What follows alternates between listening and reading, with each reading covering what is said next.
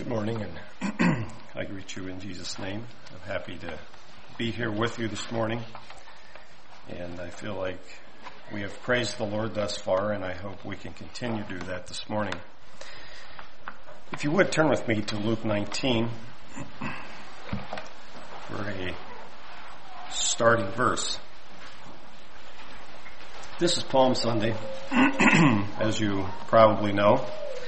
And while I'm not going to uh, necessarily speak on that particular subject this morning, I would like to uh, just start with a verse here in, in Luke 19. And um, verses 41 and 42 read like this. And he was, and when he was come near, he beheld the city and wept over it saying, if thou hadst known, even thou, at least in this thy day, the things which belong unto thy peace, but now they are hid from your eyes. I guess that uh, that verse struck me as I read over the different accounts of uh, the events surrounding the triumphal entry into Jerusalem here that is recorded in all the Gospels. Actually, Jesus, I'm sure, had very conflicting feelings as he um, as he entered uh, the city that day. And I'm, I'm struck with how he said, you don't understand the things that actually bring you peace. And hours later, he goes down to the temple, and it says that um, he he kind of uh, cleaned the temple out, which tells us we, we had a lot of religion happening. We had a lot of activity going on in the temple, and they were looking for peace, in all the wrong places. And Jesus you don't understand what actually brings you peace. You don't, you don't get that. If you, if you flip back a few chapters in Acts 7, you have um, Stephen's sermon to the people of his day. And he had, uh, he had an analysis too in verse 51. It's interesting that we don't have very many sermons if you if you want to call them that, uh, recorded in the Bible. But we do have Stephen's. Um, we have his um, his encounter here with the uh, with the men of his day. We do have that uh, pretty well documented what he said. And it's interesting that it was a, it basically it was a recounting of, of Israel's history is what it was. And he, he cuts right to the chase in 51 and he minces no words when he says he's stiff-necked and uncircumcised in heart and ears. Okay? These people were circumcised uh, where they thought they should be circumcised, but he said, in your hearts and in your ears, you are not circumcised. He says, you do always resist the Holy Spirit, the Holy Ghost, as your fathers did, so do you. And again, that struck me as I read that that these people thought they had it together. They did. And he said, you're no different than your fathers. He said, you're resisting the Holy Spirit just like your fathers did. And he said, you're, you're missing it. And they did not like that message. And you know what happened to Stephen because of that, uh, of that analysis that he was willing to uh, put forth to them that day. I think they were convicted, but they decided to get rid of the spokesman rather than to change course. and so, um, as I mentioned, I'm, I'm, not necessarily going to to uh, talk about the events of Palm Sunday necessarily, but I would like to continue with my with my uh, series that I started the last time, and uh, I hope you you'll find this um, uh, at least um, um, you can find this at least a learning experience as we move along here. So, uh, for those of you that weren't here the last time I spoke, I entitled um, the talk, What Are Conservative Mennonites Conserving? And um, a number of you after after church that Sunday mentioned how that um, that uh, you um, you really didn't understand, or you thought I maybe went a little too fast over some of those things the last time. And so I'm going to um, just slow down just a little bit here this morning. I'm going to take just a bit of time to try to help us to understand what happened in the first part of the 20th century that that that that that formed who kind of we are and how we think about things and um, and why we do some of the things we do. And again, I want to to stress that this little series that I'm I'm bringing you is in no way um, uh, a, a tr- trying to to to elevate us as, as as though we have it all together because that's not the case. We have many things to learn. But I don't want us to be like the people here in Acts that just do as our fathers do and we're uncircumcised in, in our hearts and in our minds and we, and we really don't have it together. Uh, that, that's my burden. That we understand what, what the Bible says and what we practice and how that either fits together or maybe we have some things to learn. That, that's, that should be our goal. That should always be our goal. That we go back and, and the Bible is center and forefront to what we practice. And I, I think it is, but I think sometimes we, we do well to see why we practice some things the way we do. So I'm going to just get starting, started here. And I'm going to take you on a little journey and, um, and hopefully this will be helpful to you in, in understanding some things. So, uh, if you will remember that chart I had up here the last time, there was a there was a line that went something like this, and um, and then there was uh, something that went somewhat like this, and then there was a line that went up like that, and this was kind of the um, the the old order movement. This was the GC movement, and this was the MC movement. And what the what the um, the the uh, maker of that chart was trying to show is that you know there was some some divergence in here, and there was a time where the Mennonite church that we come from uh, was kind of going in one direction, and then they kind of in, begun begin to slide in another direction. And then you remember all these little these little lines over here, and I told you that this is somewhat what has become the conservative Mennonite churches that we identify with today. What I would like to just briefly and quickly tell you is why we had the old order movement there that you see. Um, it basically was somewhat of an identity thing. In the in the old country, we had no problem identifying who we were. We were persecuted people. And we were persecuted people because we had chosen to, um, to buck the system of the day, if you will, and we had chosen to be biblicists. That, that is what people chose to do that identified with the Anabaptists. And because that didn't fit the system of the day, they were persecuted.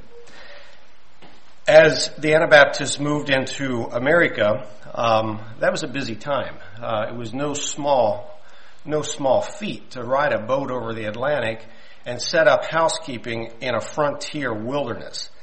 And uh, because of the busyness of life and the um, the change in, in many things, um, the, the, Mennonites, as we became became known to, to be, somewhat lost um, uh, the identity of being persecuted. Well, they did. They weren't really persecuted here. And so they, they decided that since we're not persecuted people, and I'm, I'm really condensing this, um, we would just be humble people. We would, we would be known for our humility. And if you read the literature through the 1800s, you will, you will find again and again the, uh, the, the, it seemed like every writer had something to say about the pride of the day. Pride was the enemy and it was kind of the catch-all uh, thing that everybody was on the lookout for. And, and it, the, the thing that was interesting is the uh, it's very hard to set objective criteria for a subjective experience. In other words, how do you how do you um, how do you describe humility? How do you know when humility uh, is no longer present? And sometimes that became a bit a bit difficult. Anyway, uh, in the late 1700s, um, was a time period known as the Great Awakening, and you probably remember that.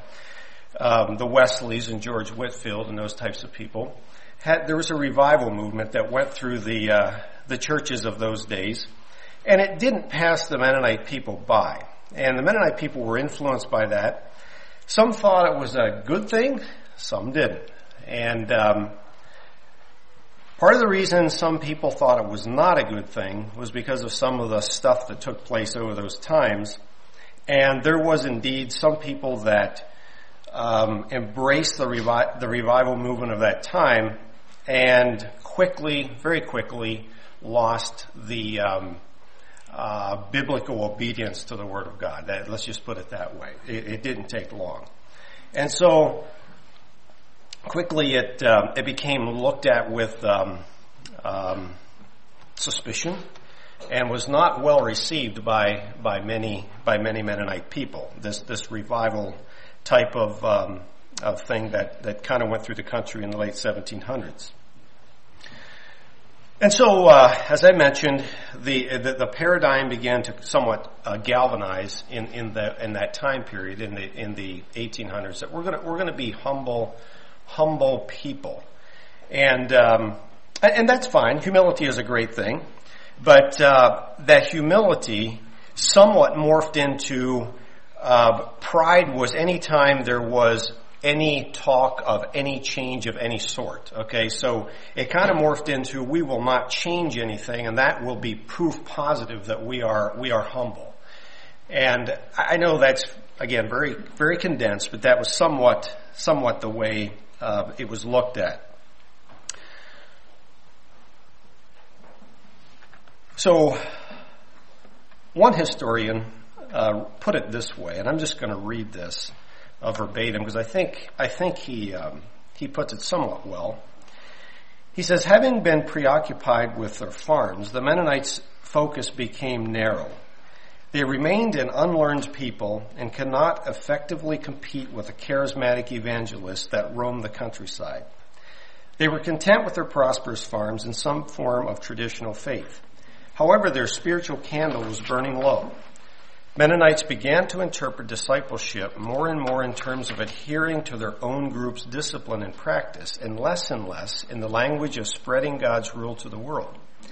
And as frontier life disappeared, the vanities of life quickly surfaced. And um, again, that anytime you condense something, you're losing some stuff. But that probably is more or less a, an accurate picture of, of the way things kind of began to shake out in the 1800s. And if you remember with me, there was various times through the 1800s where somebody got tired of the status quo and they left. And it was almost always some sort of a revival movement, if you will. So in the late 1800s, the larger Mennonite church began to be influenced by a man, and you'll remember the name there uh, that I that was on the chart the last time, by the, by the name of John Funk. John Funk was a um, was a man that um, that moved to Chicago as a young man to enter the lumber business in the 1850s. And while he was there in 1858, he became converted in a Presbyterian revival meeting, and ended up attending Moody Bible Institute while he was in Chicago.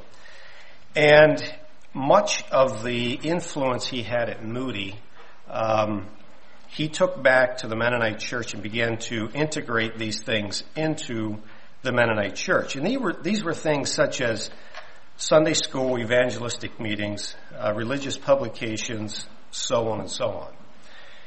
Well, this this immediately, uh, as, as, you can understand, and and uh, I'm sure it isn't hard to understand. This this indeed brought some conflict. Uh, some thought it was a good thing. Some didn't think it was such a good thing.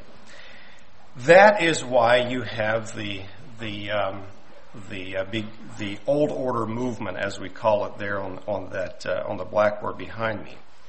Uh, the people that were not for these things could not help but remember some of the things that took place over the Great Awakening of the late 1700s and the way those things went were, weren't good. Let's just, let's just be honest. They were not that positive and they, they couldn't forget that. And they were more than happy to continue to be humble people and just be known as that. And so um, they chafed under this idea of any type of change that uh, Funk and his friends were trying to to uh, bring to the Mennonite church during that time. And to quote one of the old order leaders, he said, I'm satisfied with the old ground and council. That's just the way he put it. And he felt like by accepting new things, it would uh, it would compromise um, what the Church of God actually was supposed to represent. And and to be fair to these people, um, it's always wise to try to be fair. Um, one can understand some of the some of the concern. We don't. We have Sunday school and we thoroughly enjoy it. But you have to remember that things always weren't like they are today. Uh, there was there in the, at the beginning of the Sunday school movement.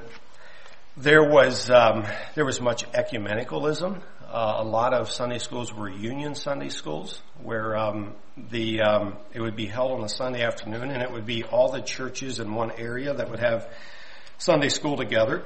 And so it was a place where perhaps um, some principles that shouldn't have been uh, taught the way they were, were, actually taught, and it, it so there was that problem, and um, you know then there was just the the um, uh, the resistance to any kind of change. That's always a problem too.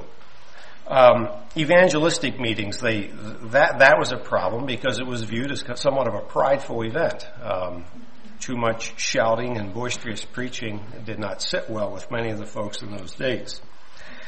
And so you, you, you, have these, these many things and, and we understand human nature enough to realize that that kind of thing does end up uh, causing a bit of, of conflict sometimes. And so the, the, the people that did not care for that kind of change just ended up starting what we know as of, of as the old order movement. And um, many of you are familiar with that, and I won't enlarge on that. But I will say this, if you want to know somewhat what the Mennonite church was in the 1800s, you can pretty much look at the old order people, and that's somewhat what it was. Uh, that's, that's, they, they have maintained that rather well. So as we uh, come into the late 1800s and, and early 1900s, and, and, we move along here, and, and um, we have John Funk uh, becoming a, a, man that was very um, influential in, in his day, very progressive, he was a, a real instigator of Sunday schools and so on. And he also had a, a publishing house that he published a paper called The Herald of Truth, which, and, and through that publishing work, he, um, he really promoted these, these things that he had come to believe in and he thought was a good thing. One of Funk's greatest contributions was his um, combination of conservatism and progress. One observer said this, he stood firmly against the Methodistic type of more emotional piety and equally vigorously resisted the reactionary types. He guided the church in gradual change down the middle of the road and is more responsible for, than any other one man for the general character of the Mennonite church in the 20th century in its middle of the road position between tradition on one hand and undirected progress on the other. So as, as uh, Funk's influence waned in the first decade of the 20th century, we have a man by the name of Daniel Kauffman, who I mentioned the last time, that became pretty much the the man at the steering wheel of the Mennonite Church for the next 44 years, basically. And uh, he was a man that was converted at a Mennonite revival meeting as a, as a man in his 20s. In 1890, two years later, he became a minister. Four years after that, a bishop. And um, and he wielded much much influence through the um, through the uh, general conference that was was started in the late 1800s. He also was the editor of what would become the, the paper, the Gospel Herald, which was an extension of Funk's paper, the Herald of Truth. And through that, he, he had much influence. He was a much used preacher, a, much used writer. And, um, and he really promoted uh, the things that Funk kind of set in, in, in place in the, in the late 1800s. So now I want to uh, just briefly go over some of the some of the significant things that happened that shaped our church paradigm in the uh, in the 20th century. Some significant markers that were different, I should say, than than what, maybe what they were in the 1800s. So number one, I think there was a, a new or perhaps renewed emphasis on salvation and spiritual discipling. And, and, and understand what I'm saying here. Again, if you go back to the early days of Anabaptism, when one made the decision that he was going to identify as an Anabaptist, that was a momentous decision. You were putting life, limb, property, everything you owned on the altar. And you jolly well knew that there was a very good chance that you would, you would have your head cut off or you would burn at the stake or you would be twisted and tormented in some heinous way because of your faith. So if I go to Ryan and I hear, and I'm his friend, and I hear he has joined the Anabaptist, I say that man has had a life-changing experience somewhere that would make him want to do that. You just didn't, you just didn't do that without thinking. You thought through that process. And so if I heard that he's an Anabaptist, automatically my mind would say, this man is a radical Christian. That's what he is. Well now you move into a, to an era where there's no persecution, does the fact that you're a Mennonite now prove to me that you've had a, a, a life changing experience and you are on Jesus' side now? Is that proof positive? It's not. And I see some of you shaking your hands. It is not. But what happened in, in the 1800s, that paradigm continued. And, and the thought was, if I join the church, then I'm saved. I mean, I, am putting that very simplistically, very simplistically, but that's somewhat the way it was viewed. So what does it, what do you end up with? You end up with potentially people that aren't saved that think they are. That's what you end up with. Okay? And that's and that and that is why we had people in the in the late 1800s responding to things like um, the the um, the revival meetings and so on that were happening in the neighborhood because it were, there was something there that they were missing and it resonated with them. And so the Mennonites adopted that method, if you will. I personally think it was, it was a net positive for the Mennonite church, but there is also a, a downside that comes with that as well. If too much emphasis is now put on just an emotional conversion experience, what happens over here? We might leave discipleship out. We might. That, that is a, that is a real possibility, unfortunately. But that's, but that's the trajectory that the church took in, in those days. And, and I, and I want to emphasize, I do think it was a net positive. The net positive was that people were, um, were choosing Christ at a younger age. They were not waiting till they were in their mid twenties. And when, when, um, when perhaps their, their thought processes in the world had had too much of an influence, they were, Sunday schools were, were a great help for this. Children were taught better than what they had perhaps been in an earlier time. And so they had an understanding that they didn't before. And so when they were expo- exposed to good, solid Bible preaching at these revival meetings, it resonated. The whole thing began to click. And it was a good thing. I think it was a net positive. Another thing that happened during this time was um, church service and activity became much more a part of our of our um, paradigm. Again, this was quite a departure from from earlier days. Frontier life had not permitted people to meet every Sunday morning for church. It just was not feasible. It was not possible. So perhaps over here in this part of the woods, you'd have church today and this Sunday, this part of the woods the following Sunday, and maybe this part of the woods the third Sunday. So you maybe got church every two to four Sundays that were, where the saints all assembled and had what we would call a church service. Um, that's not conducive. That's not real conducive for um, for building spiritual life. It, it was it was the it was the it was a fact of life in those days. But here again, as time progressed, and we now maybe could have church every Sunday in our neck of the woods because change isn't maybe what we should do. We'll just keep on having church every other Sunday because change could be a marker of pride. See, see that that's kind of how that worked.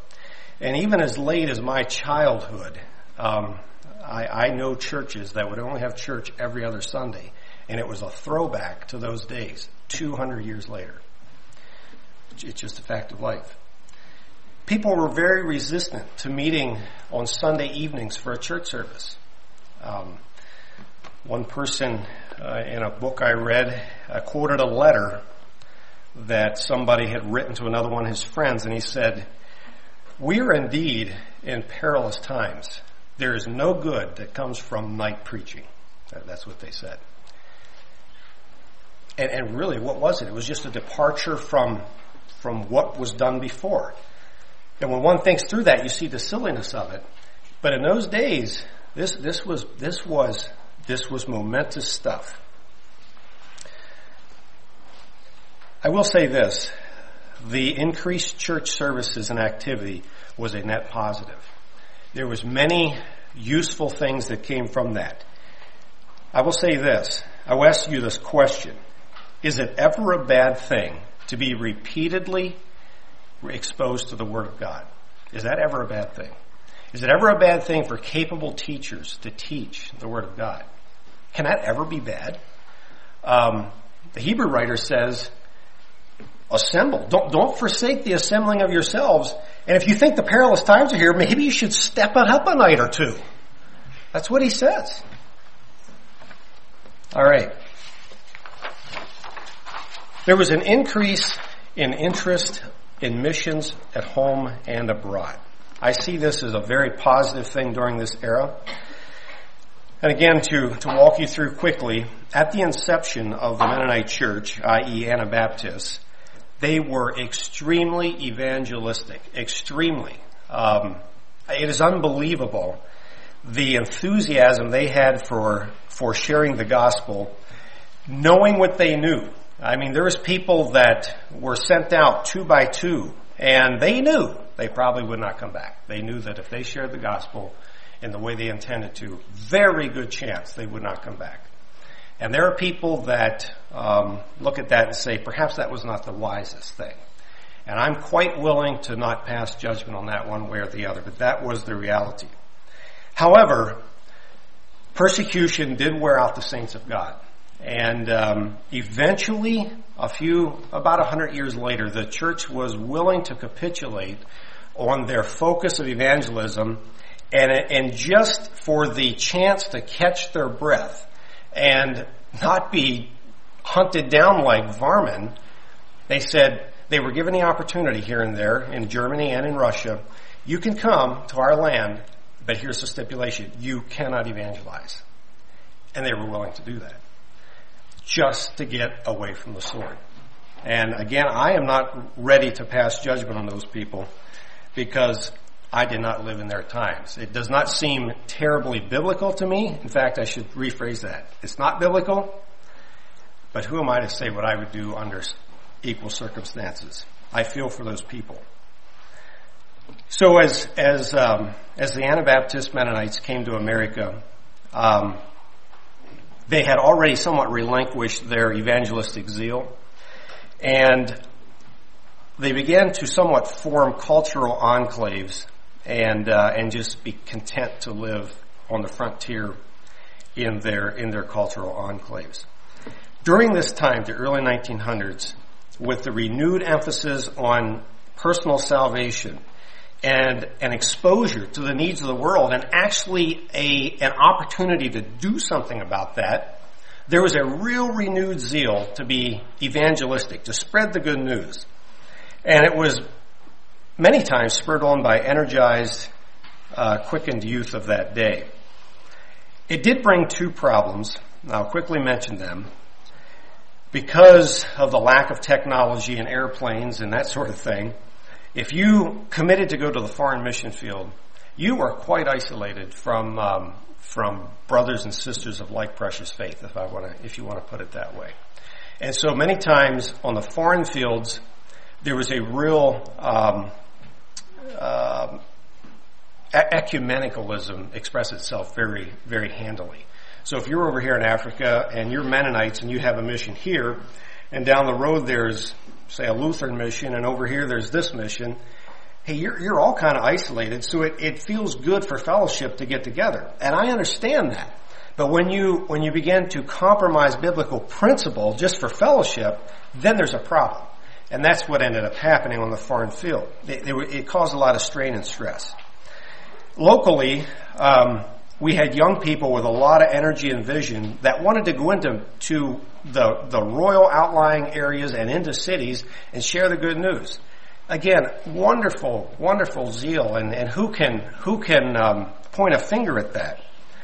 However, um, it did bring its challenges as, well. Um, older, cautious people looked at it with suspicion, probably didn't put their support behind it the way they should have, and it did bring some generational tension. Um, however, I want to leave that on a positive note. That was good. I think that renewed focus on missions was a net good thing, and I, and I see no reason why we should we should uh, point fingers at that at all. Another thing that happened during that time was the establishment of institutions of higher learning. Places such as Hesston College, Goshen College, EMC, Lancaster Mennonite School, and so on and so on. The, these, these institutions were basically uh, started as an option to Moody Bible Institute. Okay? So we're going to have our own institution, and we're going to prepare our own youth for things like missionaries, teachers, church leaders, and so on and so on. Now the story on these colleges are long and nuanced, and so I'm just going to condense it into a very, very short summary.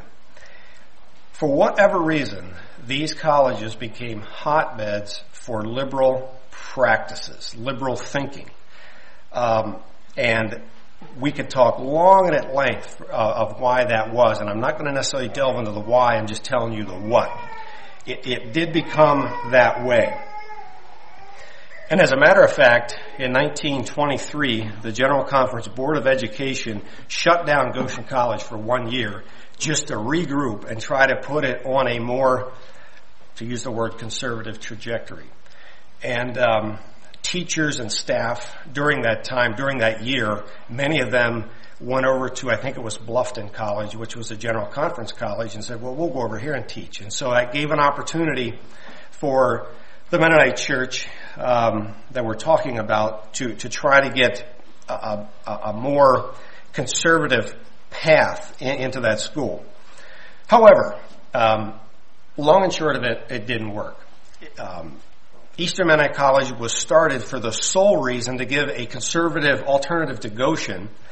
And it didn't take very long till that was on the same track as well. And it just seemed like they could not. It seemed like these, these institutions just did not end up being what they were founded to be as, as institutions to, to, um, to teach the Word of God and to, to make people stable in their faith.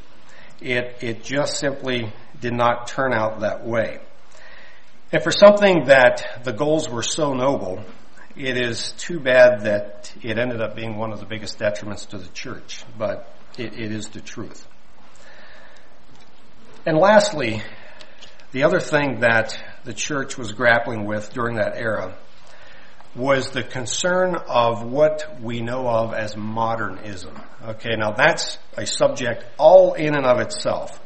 But modernism and modern American culture was becoming a, a big hurdle, a big problem for the church during those times. In a nutshell, modernism is generally defined as a departure from long held traditional views on any fundamental subject. Okay, so we're going to focus on church because we're talking about church, but it can be, it's much broader than that. So there was, during, during the early 1900s, there was a, a departure in the broader church from things that had been held for, well, since Christ was here. And people began to question the authority of scriptures, the the um, the authenticity of things like the virgin birth and creation and all this stuff. Churches began to say, "Well, maybe not. Maybe it wasn't that way." And and this rightly alarmed people that said, yeah, it is that way. If the Bible says it, that's the way it is. And so you had this movement that came in the early 1900s called fundamentalism, which was a reaction to modernism. It, it, was a it was an effort by the by the churches of its day to shore up the the authenticity and, and reality of God in the Bible and and traditional religion, I guess you would say. Mennonites formed what I would call their own brand of fundamentalism, and they they also wanted to make sure that they weren't deceived or led astray by some of these modernistic um, thought processes. And probably one of the one of the most interesting things of that time period was in 1921 there was a document written by the Mennonite Church called the Christian Fundamentals. And it's actually it's actually what we adhere to today, the Christian fundamentals. And the first article in the Christian fundamentals is on the Word of God and how we believe the Word of God is true and its authority and its authenticity and it's just this short sentence on the Word of God is where it's at. And that was a departure from the Dordrecht Confession of Faith, which was our previous confession, which simply started out on an article on God everyone just assumed that the Word of God was believed. We just start with God. In the 1921, we go back and we and we say, well, first of all, let's let's. I'm here to tell you that the Word of God is where it's at. That, that's what we're going by. One of the ways that Mennonites attempted to shield themselves from the influences of society slash modernism was to emphasize a more uniform and detailed prescriptive order of life. And that was, that was different. That was not something that we had done before because when you're kind of isolated and you're not really exposed to the world that much and modernism isn't really an issue, you, you don't have that problem. So they were trying to address a, a problem that was there in their faces. Um, perhaps this this emphasis on uniform and detail was a bit overdone sometimes. I'm not here to judge that completely, but perhaps it was. Um, with the church structured as conferences in that day and so on, there was a tendency, and this is understandable, I understand it, but there was this tendency for leaders to try to stymie the worldly pressures of the day by let's do everything the same. Let's let's be precise. Let's let's call this worldly and this isn't.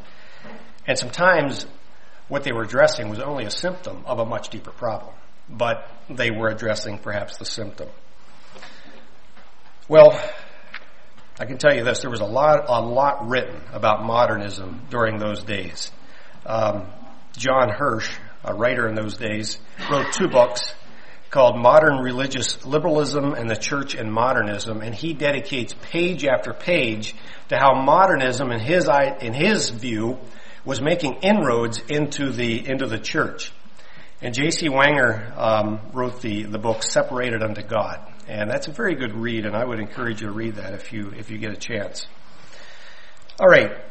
So what happens in the in the um, in the middle part of the last century that, as I as I mentioned to you the last time, I had this gentleman that that asked me, why did the Mennonite Church lose it? in, in the in the 50s and 60s? Why did they why did they go the direction they did?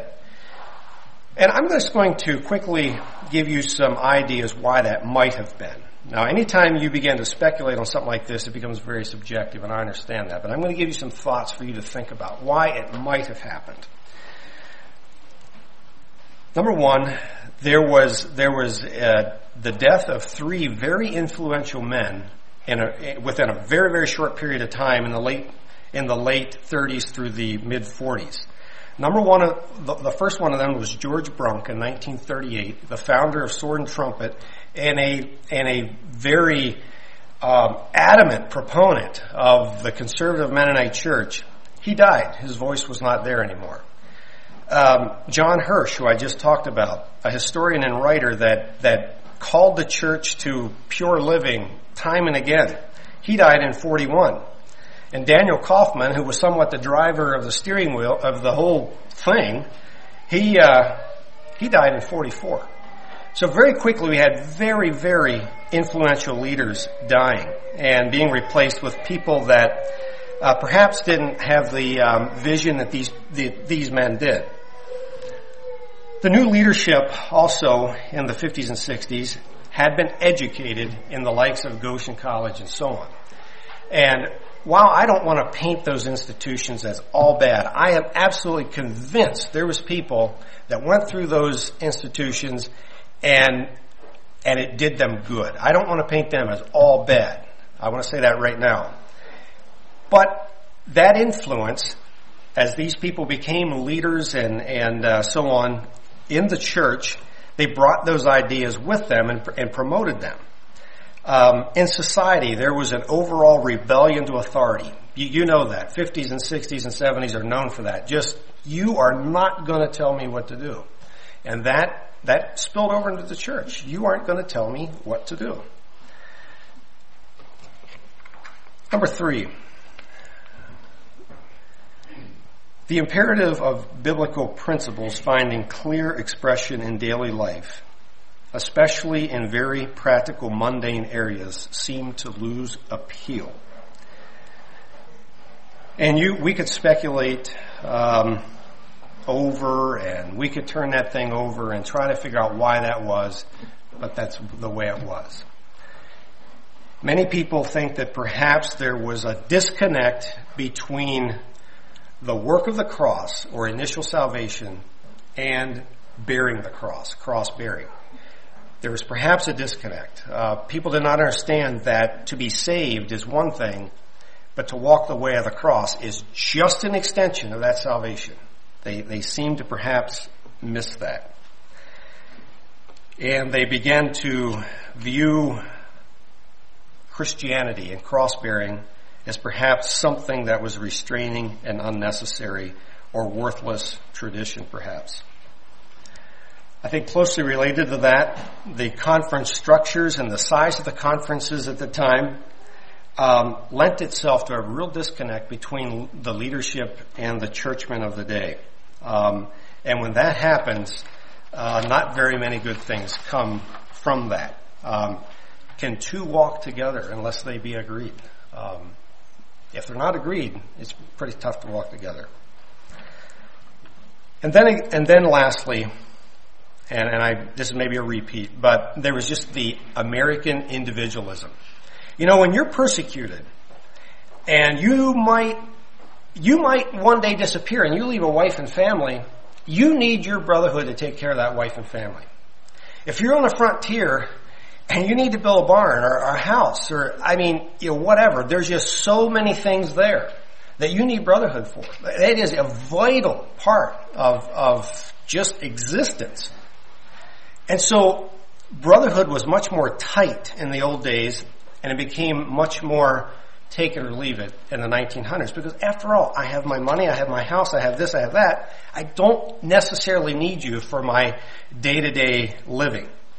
And American individualism in, in general just kind of kind of had its way, and um, brotherhood and submission to a body became less and less um, uh, important and something that um, inspired people. Well, the, the, combination of this led to a church that really was fast becoming something other than a church that honored God. Um, in a period of about 15 to 20 years, many Mennonite churches and conferences began to move from just what they considered shrugging off constraining Mennonite tradition to much more disturbing problems such as um, in embracing television, divorce and remarriage, very immodest clothing, and on and on and on. It, it just seemed like there was a there was just it, it was like an unstoppable train. One person during that era put it like this. He said, the Mennonite church is caught up in the cultural changes of larger society. The world as traditionally referred to is no longer them, but it is us. Our people lack a sense of history and heritage, and they want the changes they want. They want them now, not tomorrow, and regardless. I'll just say this, that's a very, very dangerous attitude, and it proves that nobody was thinking. That's what it proves. In simple language, the conservative Mennonite movement, as we call it, that started in the 60s and 70s and even into the 80s, were a group of people that were interested in conserving simple Bible truths that were rapidly being abandoned under the Mennonite church Eh, eh, okay, let me back up. The, the, the simple Bible truths that were embraced in the early part of the 20th century were quickly being abandoned, and the conservative movement said, "We have to do something about this. We're not ready to just relinquish all of this."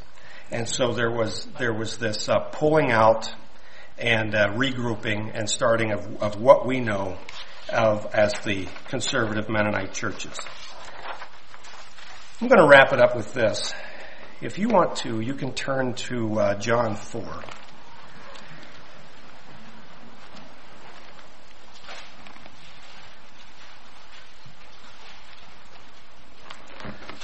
Going to uh, to read two verses here, and I know it's out of context, but I think I can take it out of its context and apply it where I want to apply it, and not do injustice to Scripture. Verses 36 and 30. I'm sorry, verses 37 and 38 of John 4 read like this: And herein is that saying true: One soweth, and another reapeth. I sent you to reap that whereon ye bestowed no labor. Other men labored and ye have entered into their labors. I would just like to say this. Um, the next time I'm going to wrap this up and, and I'm going to uh, tell you or give you some thoughts, give you some questions for you to ponder about where we're going in the next 50 years as a brotherhood, as a church group. But I, I, I read these verses to say, you know, those men that started the conservative Mennonite movement back when, 50 years, 40 years ago, whatever, those were, was, those were men of vision and they were men that, that really sacrificed to give us what we have today. We are recipients of their labors. Are we willing to enter into their labors and make sure that it doesn't lie at our doorstep that godliness stopped in our generation? I think that's a very, very important thing for us to think about.